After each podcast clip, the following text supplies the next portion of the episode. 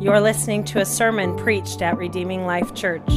Wow, what a sweet time of worship. I think we need to have the mission teams fly out here every week and uh, join us for such a thing. we're going to be in the 23rd Psalm. So, for those of you who are turning to Romans, we're going to take a pause. We're not leaving that study, but we're going to pause for seven weeks and we're going to take a seven week deep dive into a study through the 23rd Psalm. So if you want to make your way to the 23rd Psalm and you're using one of the Pew Bibles in the seats that's there in front of you, that is on page 483. If you use the Bible app, there is a ton of extra stuff. I mean, like hundreds of more scriptures that have to do with this and the sermon in there. So if you go there, you find our event, uh, Redeeming Life Church event, you will find more stuff. If you save that, you can keep it, I think it disappears after a week, but you can make notes, you can highlight if you use that. So make your way now, if you would like to follow along with me, to the 23rd Psalm. I still hear some pages turning, so I'll take the opportunity to say if my voice sounds a little higher, uh, it's not because the EQ is messed up and the sound guys have done something weird, or it's, if it's raspy, it's not because I've taken up smoking. Um, if I'm coughing or, or drinking some water here, it's also not because I have COVID or anything. Because I was talking while I was eating, I swallowed a piece of sausage into my lungs, which is apparently not where you swallow stuff. I've coughed most of it out. I think it's out, but my voice is feeling uh, the brunt of all the coughing. So uh, don't be alarmed. All right, let's go ahead and now turn our attention to the 23rd Psalm. God's word says this the Lord is my shepherd. I have what I need. He lets me lie down in green pastures. He leads me beside quiet waters. He renews my life. He leads me along the right paths for his name's sake. Even when I go through the darkest valley, I fear no danger, for you are with me. Your rod and your staff, they comfort me. You prepare a table before me in the presence of my enemies. You anoint my head with oil my cup overflows. Only goodness and faithful love will pursue me all the days of my life, and I will dwell in the house of the Lord as long as I live. Let's pray. Oh, Father, as we seek to see the majesty of the Good Shepherd in this text this morning, speak mightily to us. May we be your sheep who know you and recognize your voice and follow you. God, use this morning and this time, even the, the preached word through just a, a feeble man, to speak mightily to change our souls as we journey towards the kingdom. Lord, we love you. We just seek to know you better this morning. It's in Jesus' name. Amen. So, there are some pastors in the room, or people who've been pastors, or people who've done some ministry work, chaplain work, things like that, and they would tell you the same thing I'm telling you when you go on a hospital visit and when you say, hey, um, can I read some scripture to you? What would you like me to read to you? If they're close to the end, if they're struggling, if they're nervous, if they're worried, the majority of the time they ask for the 23rd Psalm. So that, that's what I need to hear. I need that. And you go, well, that makes perfect sense because maybe they're coming to the end and that would be comforting and, and encouraging. Uh, but we probably ought to be comforted and encouraged by the 23rd Psalm even when we're not at the end, even when we're not there. Because it doesn't change. The Good Shepherd hasn't changed. It's not like suddenly it's amazing and it's not amazing before. The problem, however, is if, if I say, hey, look, we need this shepherd and this shepherd does all these things and provides, and we're, we're like sheep, it just sounds weak. It, we don't like that. We don't want to sound weak. We want to sound strong. We say things like, I got this. I can do it. In that attitude, we miss what is here. In that self sufficiency, we actually don't get to see the glory of what the psalmist David, when he wrote this beautiful prayer and song, was wanting future generations to see. The funny thing is, we're really not strong. We come into the world completely helpless. We need help. By God's design, we have to have somebody feed us and care for us and clean up after us and protect us. for quite a while after we're born, or we would simply die. That's just by God's design. And it seems that even though we come into the world helpless, almost none of us go out of the world without being helpless too, or at least needing help. Most of us, towards the end of our life, whatever that might be, we need help. It happens. I know there's a lot of young people here with the mission team, so I'll, I'll say I know it's easy to think, well, not me. I'm so far removed from that. But you could get T boned pulling right out of the parking lot right here in an hour when you leave. These things can change in an instant. In an instant. And suddenly you feel helpless, in need, scared.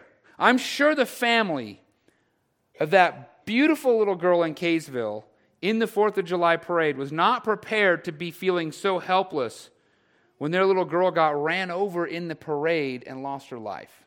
Things change in an instant when you're least expecting it. In my line of work, I can tell you I've seen the strongest people I've ever known leveled to a helpless state in an instant. So don't think it won't happen to you or can't happen to you. It very well could. So we need to put our confidence in something other than ourselves because that can happen so quick. That can, that can change everything in a moment when we trust ourselves and then we can't take care of ourselves.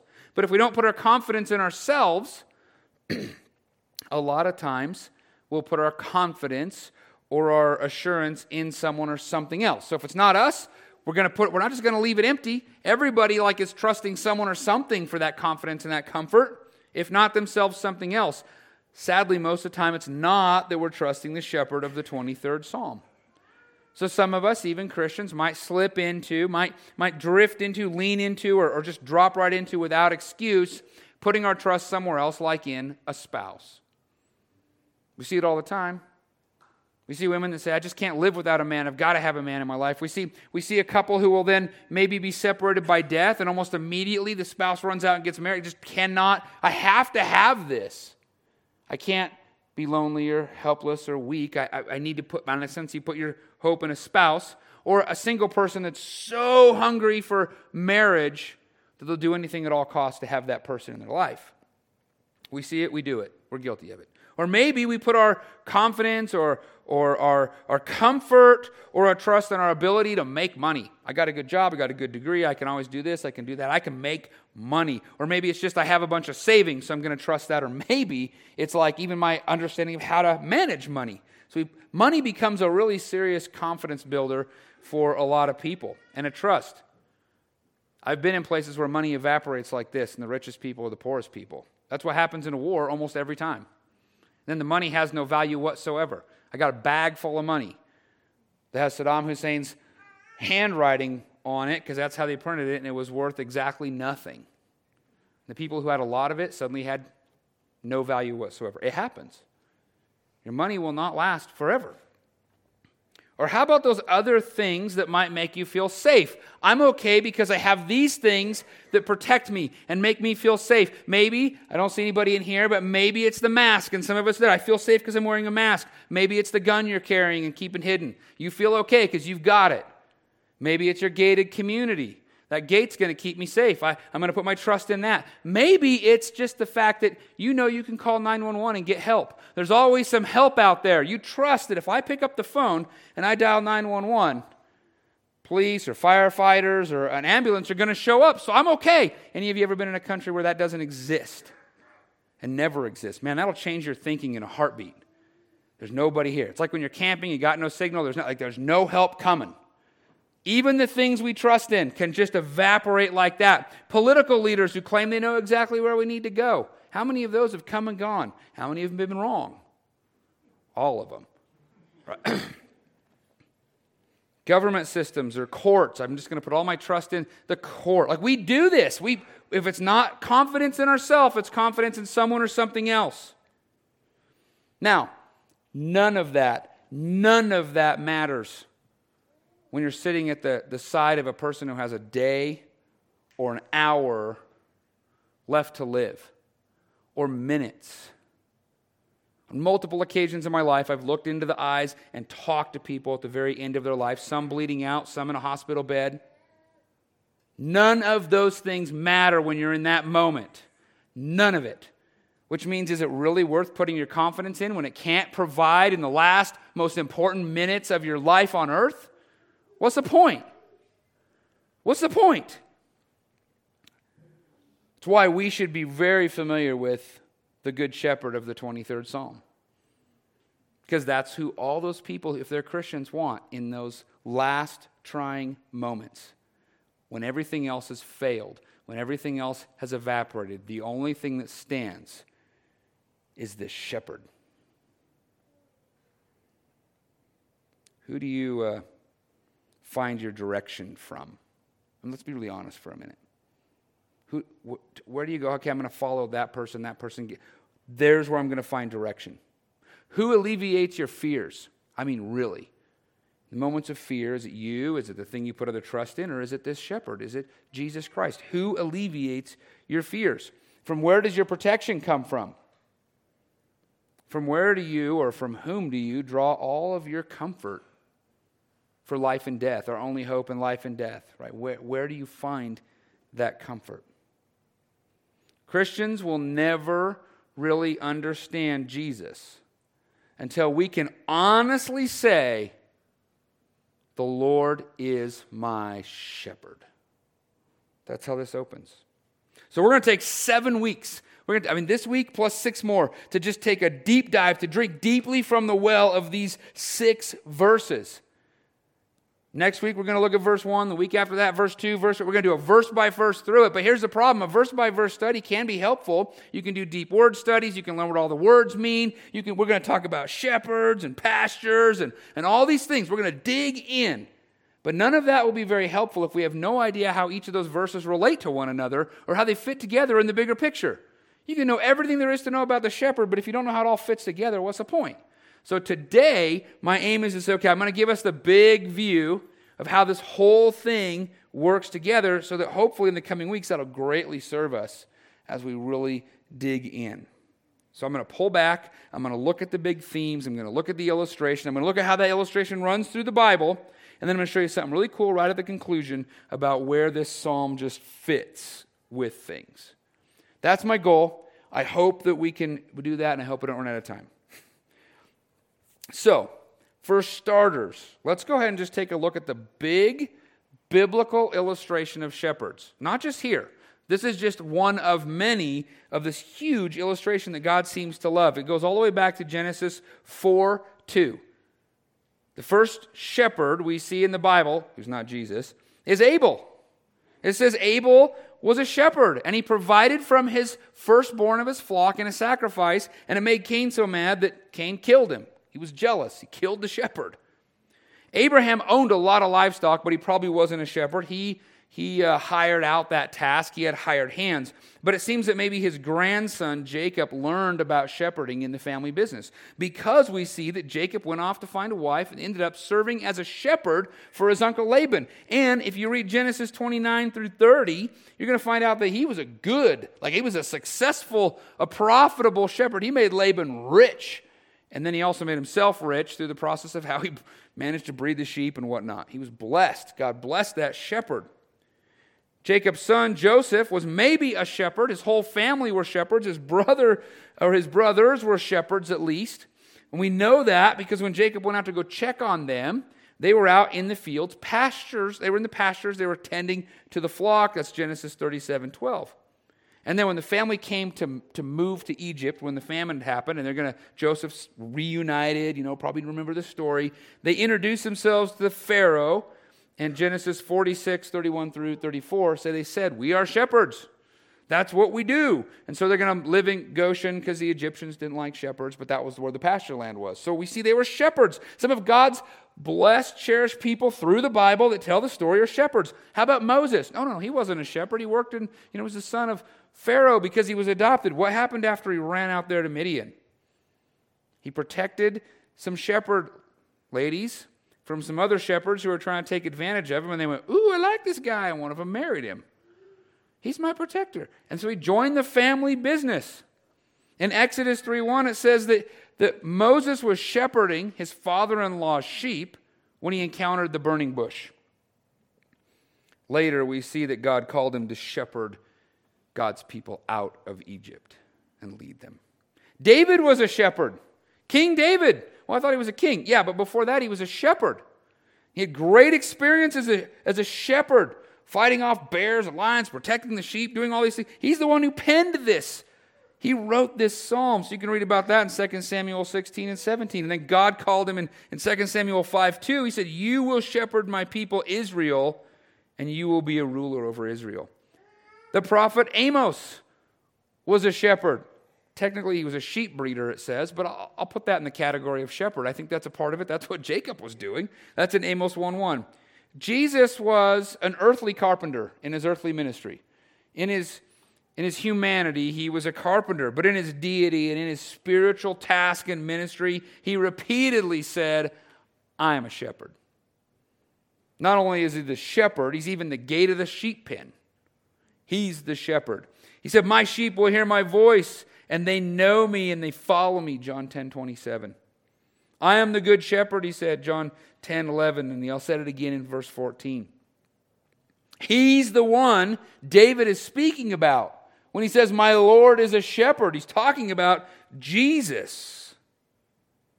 He's talking about Jesus. And in this theme, God often uses shepherding, that particular task, as an illustration for pastors and leaders. So I want to show you that. If you would turn with me to John 10, verses 11 through 13. If you're using one of those paper Bibles under the seats, it's going to be on page 952.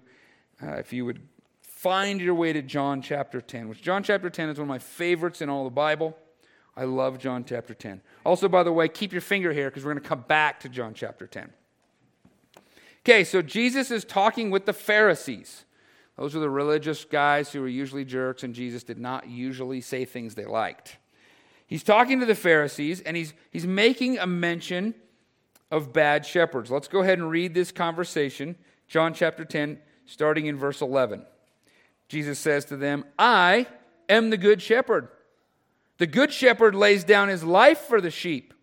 Now, here comes the contrast. The hired hands, since he is not the shepherd does not own the sheep, leaves them and runs away when he sees a wolf coming. The wolf then snatches and scatters them.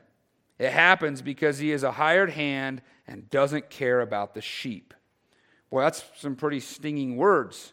Jesus is insinuating that the Pharisees are the hired hands and the bad shepherds, and he's actually alluding to Ezekiel 34. Ezekiel 34, there's a condemnation against the bad shepherds, the people who did a terrible job leading the people of Israel. And it's not pretty. And Jesus is saying, You're them. You're those hired hands. This illustration for leaders and pastors, it, it, it's showing us, as we just read, a uh, selfless picture of leadership and a selfish picture of leadership. So in this case, Jesus is the selfless good shepherd, and the hired hands are are selfish. The illustration also shows us a picture of skilled and unskilled leadership. Okay, so jump down to John uh, 27, or John 10, verse 27. Now, by the way, 26 says, You don't believe because you're not of my sheep. Like he's blasting these guys. But then he says this, verse 27 My sheep hear my voice. I know them and they follow me. I give them eternal life. They will never perish no one will snatch them out of my hand. My Father, who has given them to me, is greater than all. No one is able to snatch them out of the Father's hand. I and the Father are one. He's saying, Not only am I a good shepherd, I'm a perfect shepherd. Not one of these is getting lost. Not one of them is getting snatched away. They're not getting stolen. They're not going anywhere. And he's drawing a contrast that likely plays on the lazy shepherds that are condemned in Jeremiah chapter 2. I mean, he's blasting these Pharisees. In Jeremiah chapter 2, God says, Look, you shepherd the people. He says, like I shepherded the people when I led the people out of Egypt into the promised land. But you didn't lead the people, he's saying in Jeremiah chapter 2. They got lost. You just led them, you were lazy. You didn't do your job. You didn't keep your skills sharp. And all the people you were supposed to lead and guide and shepherd wandered off and scattered. And so Jeremiah is condemning those shepherds. This seems like it might be a picture to say, You Pharisees are lazy like that. You're selfish and you're lazy. You're unskilled. They were supposed to be like God when God led the people out of bondage. What does the Bible say, quite often actually, about a people without a shepherd? They're, they wander, they're lost, they're scattered. What made Jesus cry when he was at the tomb of Lazarus? It says Jesus wept. Some people will say, well, Lazarus was laying in the tomb, his friend was there dead. I don't think that in the slightest made him cry. You know why? He straight up knew what he was about to do. I'm going to pull that guy right out of the grave. It's going to be awesome. What made him so sad? Right before that, it says he saw out across the city, Jerusalem. And he said, Oh, Jerusalem, Jerusalem, a people without a shepherd, scattered and, and struggling. What does the Bible say? What happens when we strike the shepherd? Strike down the shepherd, what happens? The people scatter. They get lost. They wander about with no direction. God uses the picture of this shepherd as an illustration. He also uses it to show the difference between pastors and false prophets. With shepherd language. We use this language so often. It's the shepherds and the wolves. The Greek word from where we get the word pastor is the same root from where we get the word shepherd. They're really almost synonymous, they're very close. When you call me a pastor, you're really saying you are a shepherd. And I hope you really recognize the magnitude of that. I know people, or Peter got that illustration well. As we installed Josiah as an elder, I went to the same text that I want to talk about right now. Do you remember? Pete, John is restoring Peter. He's at the beach. Peter denied him three times, and he says, Do you love me three times? He restores him. It's beautiful. And he gives him that charge. He gives him the charge in John 21, verses 15 through 17. You can read about it. We don't need to go there now. He tells Peter, Feed my sheep. It's a really fancy way of saying, Provide them what they need for health. Preach the word, tend to them, give them truth. Feed my sheep. Then he says, Protect my flock. And he says, Feed my lambs. Three times he says, Do the work of a shepherd. Peter, you're getting called as a shepherd. That's the work, and that illustration for pastors gets used a lot. And then we even use the word pastor. Feed my lambs, feed my sheep. Excuse me, shepherd my sheep, feed my sheep. All shepherding, all of it. Jesus also used the shepherding illustration for false prophets. What did Jesus call the false prophets? What did he call them? Wolves. He called them wolves. Matthew 7:15. Be on your guard against false prophets who come in sheep's clothing, trying to trick the shepherd, see? Trying to trick the sheep. They come in sheep's clothing, but inwardly are ravaging wolves. Shepherd illustration. Good shepherd, bad shepherd. We saw at the beginning selfish or selfless. We saw skilled, none of them getting away. Totally unskilled and lazy, they all got lost. We see wicked leading away or caring and protecting. These are the, the illustrations. Paul picks up the same theme that Jesus uses, this shepherd wolf theme, and it's important. It's important for you.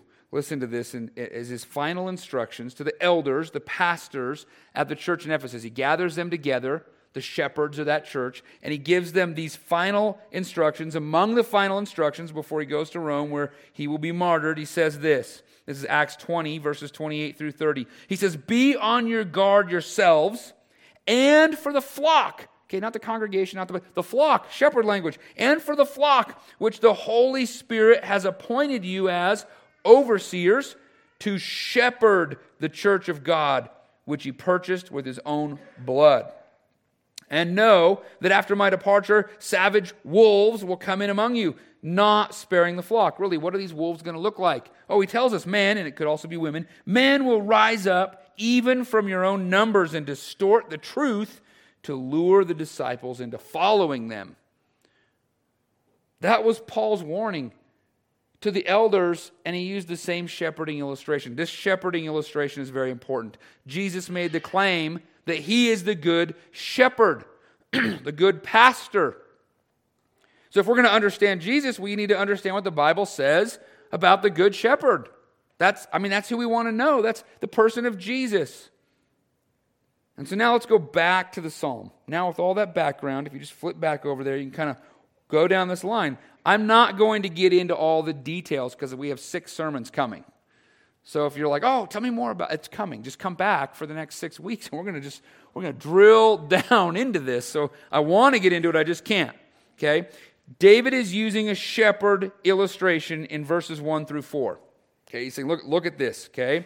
And what we see in the illustration as we just walk right through those four verses is we see that the, the shepherd provides for the sheep and he provides well. We see that he provides rest in green pastures. Those green pastures are also food. I have what I need.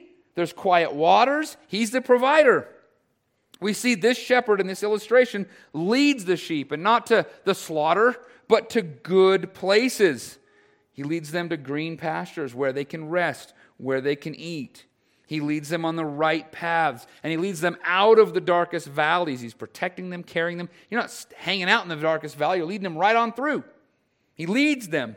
This good shepherd restores and renews the life of his sheep, it says. How? Well, he gives rest. He gives rest. How many of you burned out? How many of you are tired? How many of you are weary? Jesus gives rest to those who are heavy laden. And the rest is in green pastures. Think about where this is being written. I mean, it's the Middle East. green pasture sounds pretty good.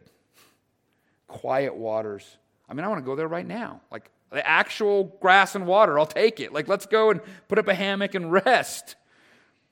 He leads us through the darkest valley. Through. So if you're in the dark valley, he's leading you through it. That means you go in one side, but you come out the other.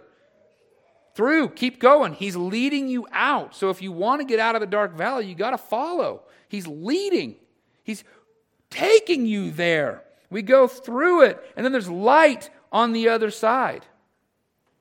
He alleviates any fear. The shepherd alleviates any fear we should have always. And man, I, I wanted, I'm gonna, I cannot wait. I hope I'm preaching that verse because I want to really drill into this more. But listen to this. It's not even when you're in the darkest valleys. Think it's not like I mean it's not only when you're in the darkest valleys he alleviates the fear. Don't we only seem to think of the good shepherd comforting us only when we're in the darkest valleys? But that is not what the verse says at all. Do you see what it says? Even when I'm in the darkest valley. That means when I'm right here and it's not the darkest valley, and then I'm over here and it's, you know, a little bad, and then I'm over here and it's pretty bad, and then I'm over here, even when I'm all the way in the most fearful place on the planet, the darkest valley, the dark night of my soul, the most scary, even when I'm here. There's no limit to how much fear he can alleviate. It's in all these places, every place. That means there should be zero, no fear. Even in the most afraid, he's there. That means he's there and he's everywhere in between, alleviating our fears. And how? Because it says he's with me. Just having the presence of the shepherd with you is good. And then he has this rod and he has his staff, and those are his tools, and they comfort me. You're comforted. Where are you comforted? Even in the darkest valley and every place between here and there. These are the things we see in this illustration. This is the truth of the shepherd. My shepherd. Maybe your shepherd if you're a Christian. And this we see in David draws out a response. He just shared who the shepherd is. He's given us the story. He shared some facts. And then in verse 5 and 6, it changes. It's a new paragraph in the poem. Something changed. Something changed. The focal point has changed. Notice what it says You. He was telling us a fact, but now he's talking to God. You prepare a table for me. You anoint my head. Here's the truth. Here's the facts. Here comes praise to God. Now he's declaring to the Lord, You do all this. It's you, Lord. But notice where the shift actually happened, not at the paragraph break. Don't be confused. Look back in your Bible. Look at verse 4. Look at verse 4. Even when I go through the darkest valley, I fear no danger. Why? Because you are with me. He was proclaiming fact. It was so amazing it shifted, and now he's just praising God. He can't get away. He's, it's all about God. This, you do this. So when you go through the darkest valleys, or when you go through any other place that's not the darkest valley, and you're comforted by the Lord and you discover you don't need to have fear, suddenly it's not head knowledge fact anymore of who Jesus is. Something of this truth has just moved and it's just morphed right down into your heart, into the epicenter of your emotion and your feeling. And now you have this undeniable feeling that is tangible truth of the knowledge of Jesus Christ. It's not from your head, it's from your soul. And you can't deny it and you can't shake it. It's something totally different. That's what it means to have that relationship with Jesus Christ. It's radically transforming. And where do you experience it? Where did the psalmist experience it? In the darkest valley and any other place there could be fear, and you didn't have it because Jesus is with you. It's not just information and facts anymore. He's a person. He's the provider. He's the protector. He's the comforter. He's the good shepherd. He is Jesus. And He can be your shepherd. And I hope He is. I hope He is. At this realization, now you've hopefully come to grips with the fact that you need a shepherd, not just when you're in your last minutes of life. You always need a shepherd. We were made to need a shepherd. That's how it works. And that shepherd is Jesus. It's Jesus. So we shouldn't be embarrassed that we've ever put confidence in other things. We should just repent. That means, okay, stop doing that. Now that you see it, just stop doing it. Stop putting your confidence there and believe that Jesus Christ is your Lord and He's your shepherd and He's for you, caring for you, guiding you, leading you. He's with you. I mean, do you realize that the only reason you have any days at all, or any hours, or even the breath you're breathing right now is because the shepherd is leading you and providing for you and protecting you and comforting you? I mean, even if you deny this good shepherd, he's still doing it for you. What do we do with that? I mean, that's big. I think for starters, we follow him. I think we thank him. I think we thank him. And that's what we do when we're singing worship songs and praises to him is we're thanking him. I want you to remember that every time we sing these worship and praises songs, there's this aspect of thank you. Also, it's really easy when we sing the song Jesus, thank you. Okay, it's kind of a no brainer. So let's remember this when we're praising the Lord that He's our shepherd, providing and doing all these things and protecting and comforting us. You really don't understand Jesus until we understand Jesus like this as our good shepherd. Until you've got this, you don't have this Jesus. This is the one. Now, I have one more thing. Shouldn't take long. I hope you find it as interesting and I hope encouraging as I did this week. I really do. God not only inspired the words of the psalm, he ordered this thing as it came together. He put this book of prayers and songs together as he did. And technically, it's five books all assembled. And, and God had a hand in all of that. He, he managed it and he watched over it. Have you ever noticed where the 23rd Psalm is located in this book? Have you ever noticed what comes before the 23rd Psalm? Like the 22nd Psalm. Duh. Of course, I get it. But what is the 22nd Psalm? The 23rd Psalm is the Psalm of the Good Shepherd. The 22nd Psalm is the Psalm of the cross. The 22nd Psalm is the one that Jesus quoted from the cross My God, my God, why have you abandoned me? That's the song of the cross when our Savior died, bled, was sacrificed, when he bought us with his blood so that he could be our good shepherd.